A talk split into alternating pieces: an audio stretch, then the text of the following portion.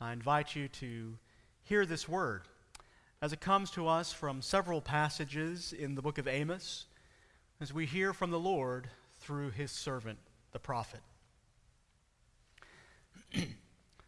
the words of Amos, who was among the shepherds of Tekoa, which he saw concerning Israel in the days of King Uzziah of Judah, and in the days of King Jeroboam, son of Joash of Israel two years before the earthquake. And he said, The Lord roars from Zion and utters his voice from Jerusalem. The pastures of the shepherd wither, and the top of Carmel dries up. And then in chapter 5, he says, Seek good and not evil, that you may live. And so the Lord, the God of hosts, will be with you, just as has been said.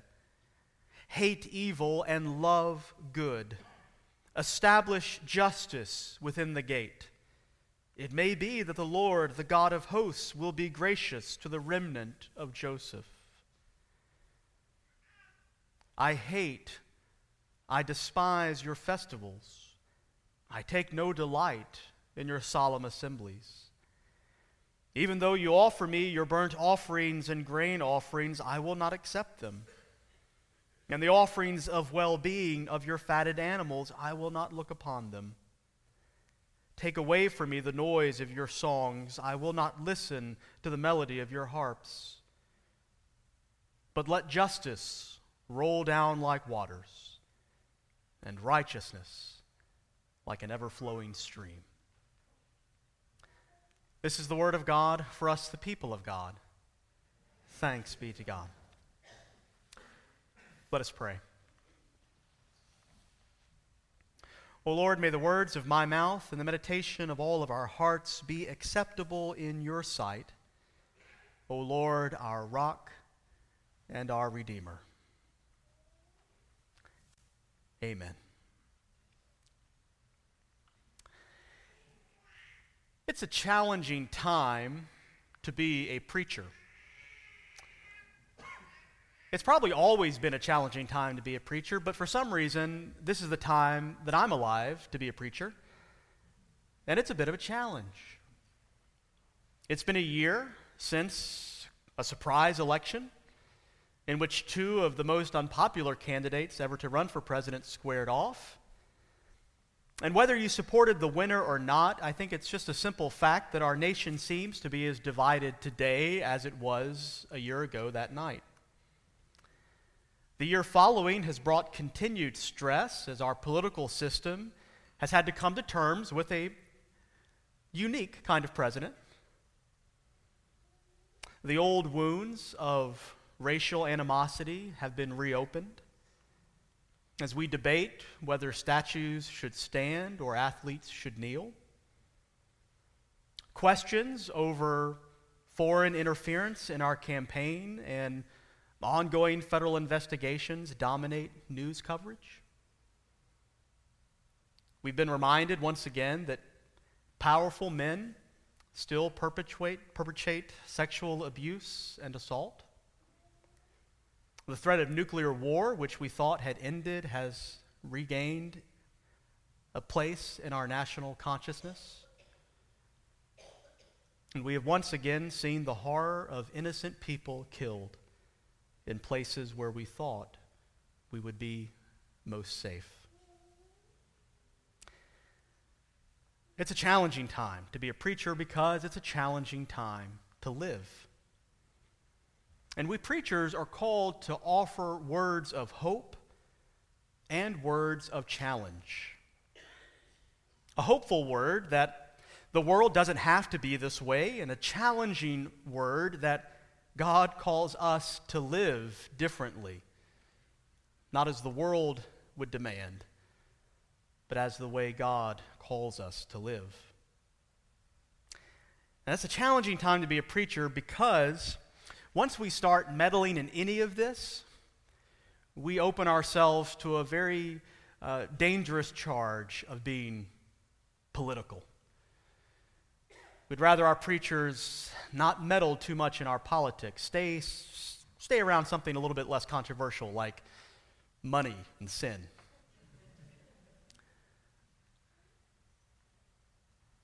Of course, if we choose to say nothing, our silence can be taken to mean that we support something that's happening or that we're too scared to really speak our mind. So it's a challenging time to be a preacher. So I'm glad that I'm not the preacher this morning.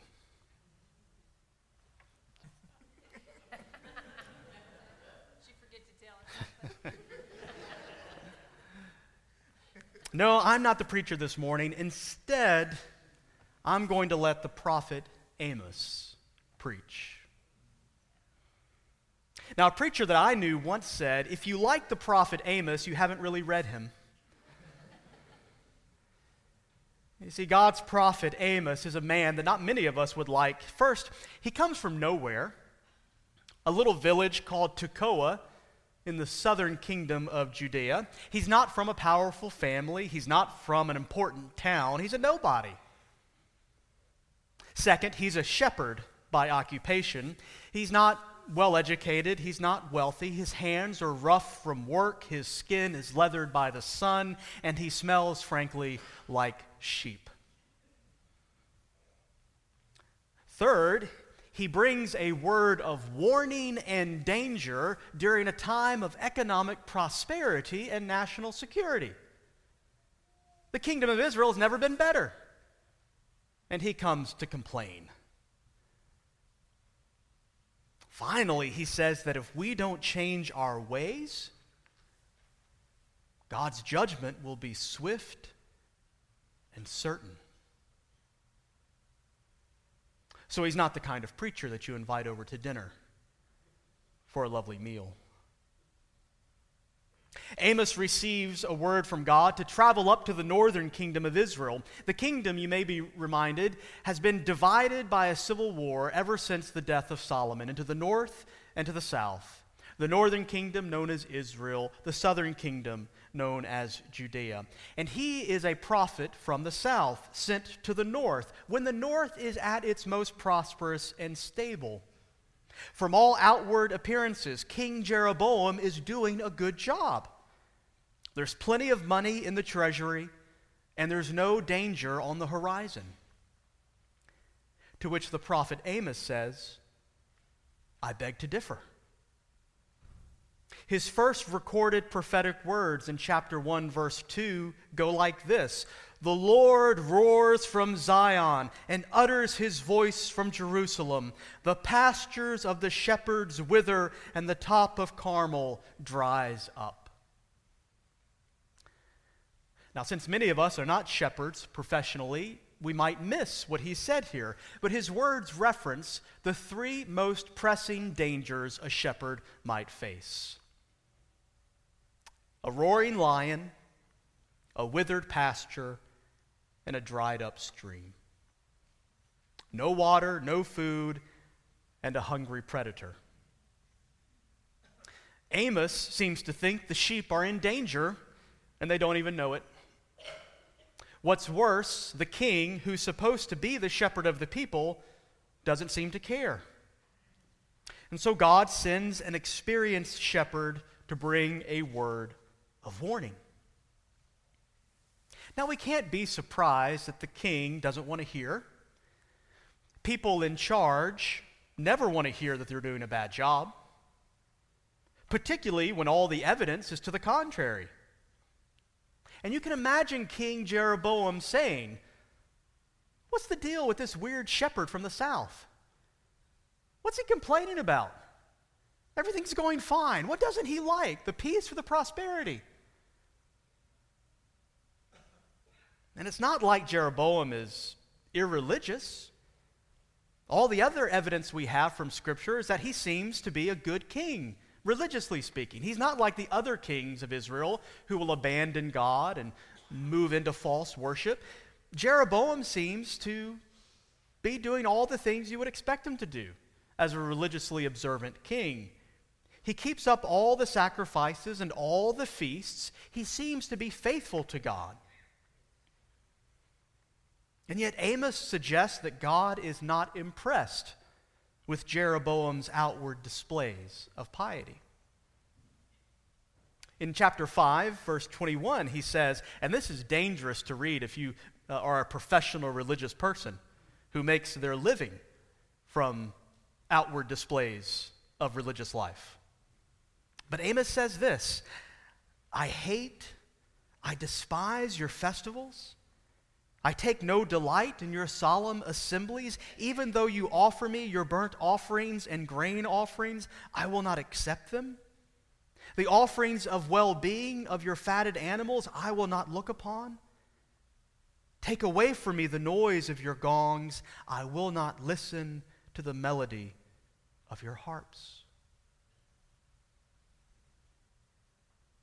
God seems to be saying to Jeroboam, Your worship is not enough. Your prayers are insufficient to address the challenges of your time. And if you are not going to address the pain of my people, I'd rather not hear the praise of your priests.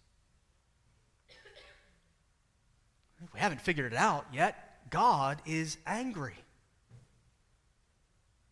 And Amos is sent to tell them why. Elsewhere in verse 5, chap- in chapter 5, verse 14, Amos says this Seek good and not evil, so that you may live. And so the Lord, the God of hosts, will be with you, just as you have said. Hate evil and love good. Establish justice within the gate. It just may be that the Lord, the God of hosts, will be gracious to the remnant of Joseph. Okay, so now we're beginning to figure out a little bit of why Amos is so mad and why God is so angry. It, it appears there's a bit of a problem underneath the surface. The economic prosperity and national security of Jeroboam's kingdom seems to be a facade, obscuring injustice underneath. And God is calling the people to seek the good, to love the good, and to establish justice.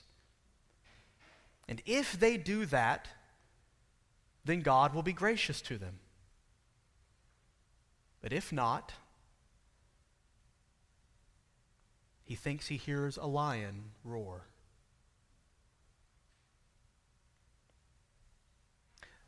But what is justice? You may ask yourself. Now, justice, I have found, is that kind of word that all of us knows what it means, and then none of us can easily define it.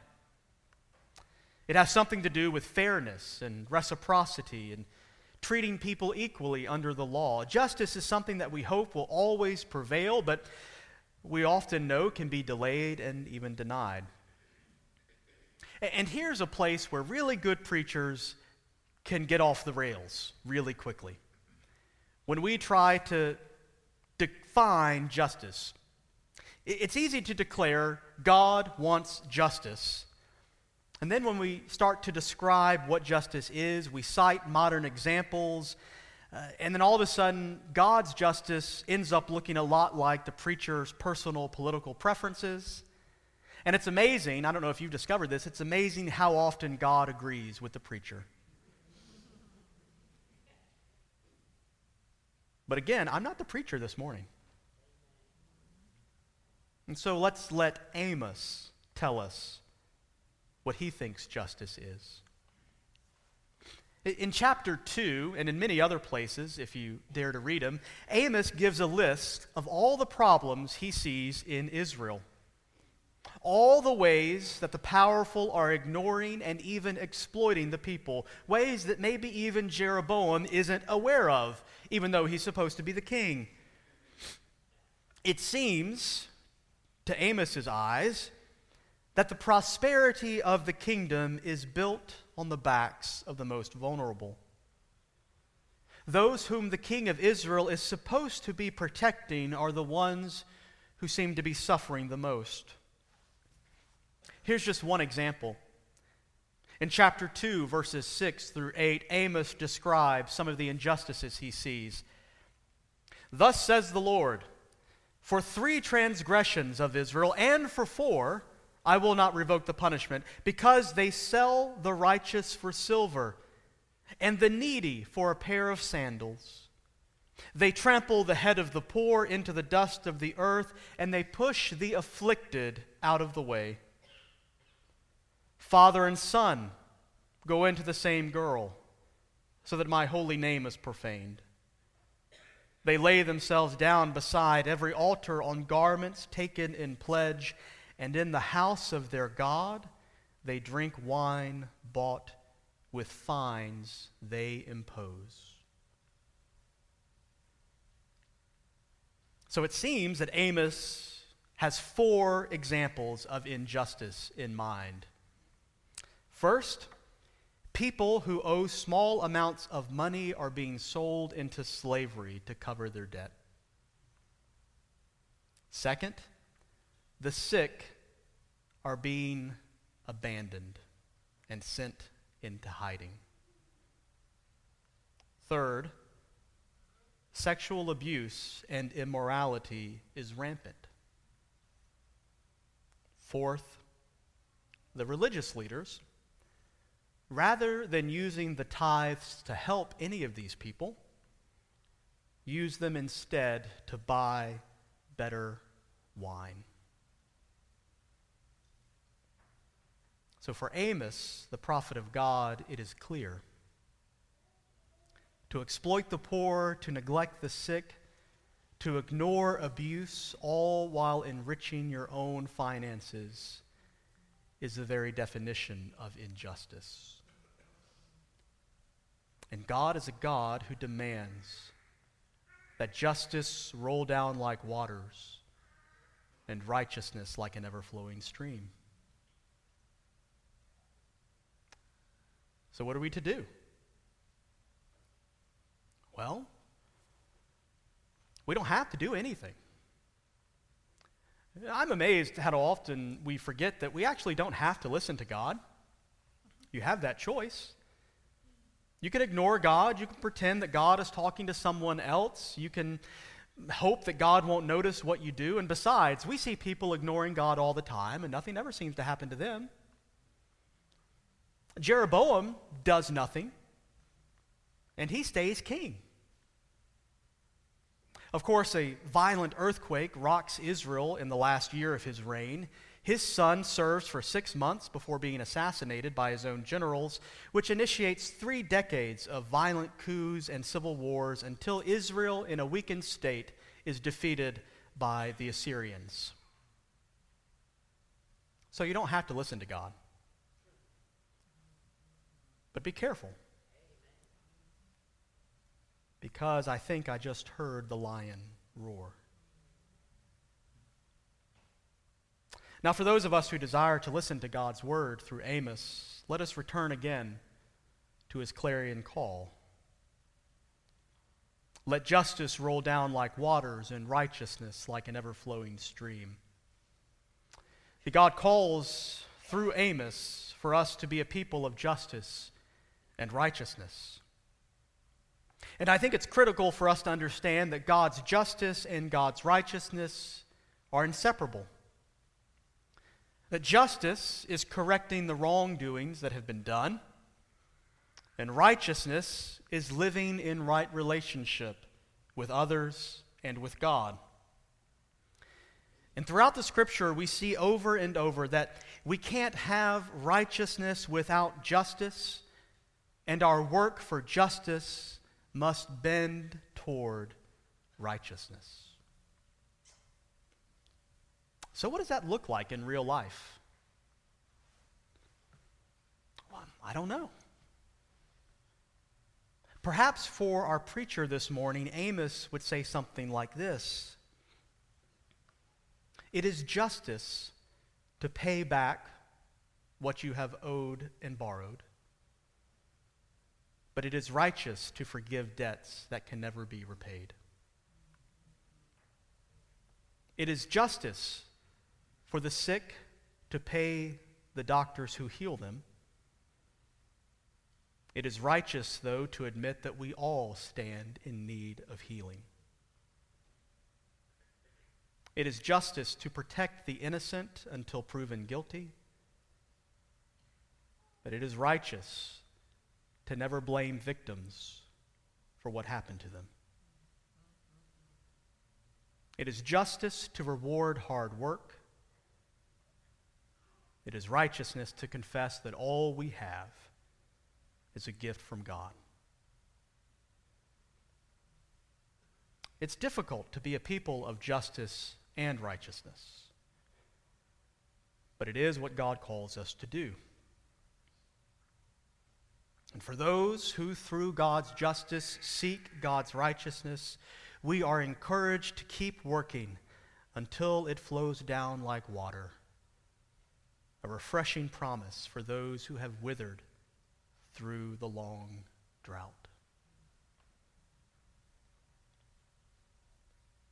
Now, I hope that I haven't been too political. Because, as I have said in other times, there's really only one political thing that I do, and that is to baptize children. To usher them into a family and to a way of life that is stronger than death itself, into a world that says many people will claim loyalty on your behalf, but there is only one to whom you are sworn allegiance forever Jesus the Good Shepherd, the righteous King.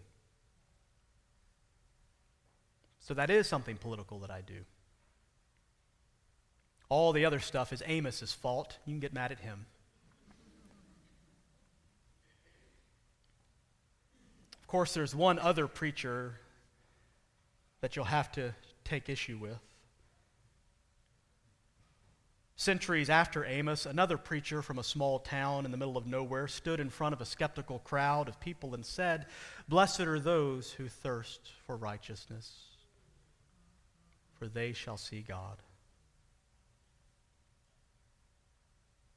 His name was Jesus, whom some even dared to call the Lion of Judah.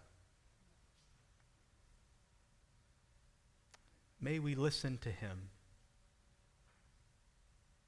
so that we might seek the good, establish justice, so that we might live. In the name of the Father, and the Son, and the Holy Spirit, amen.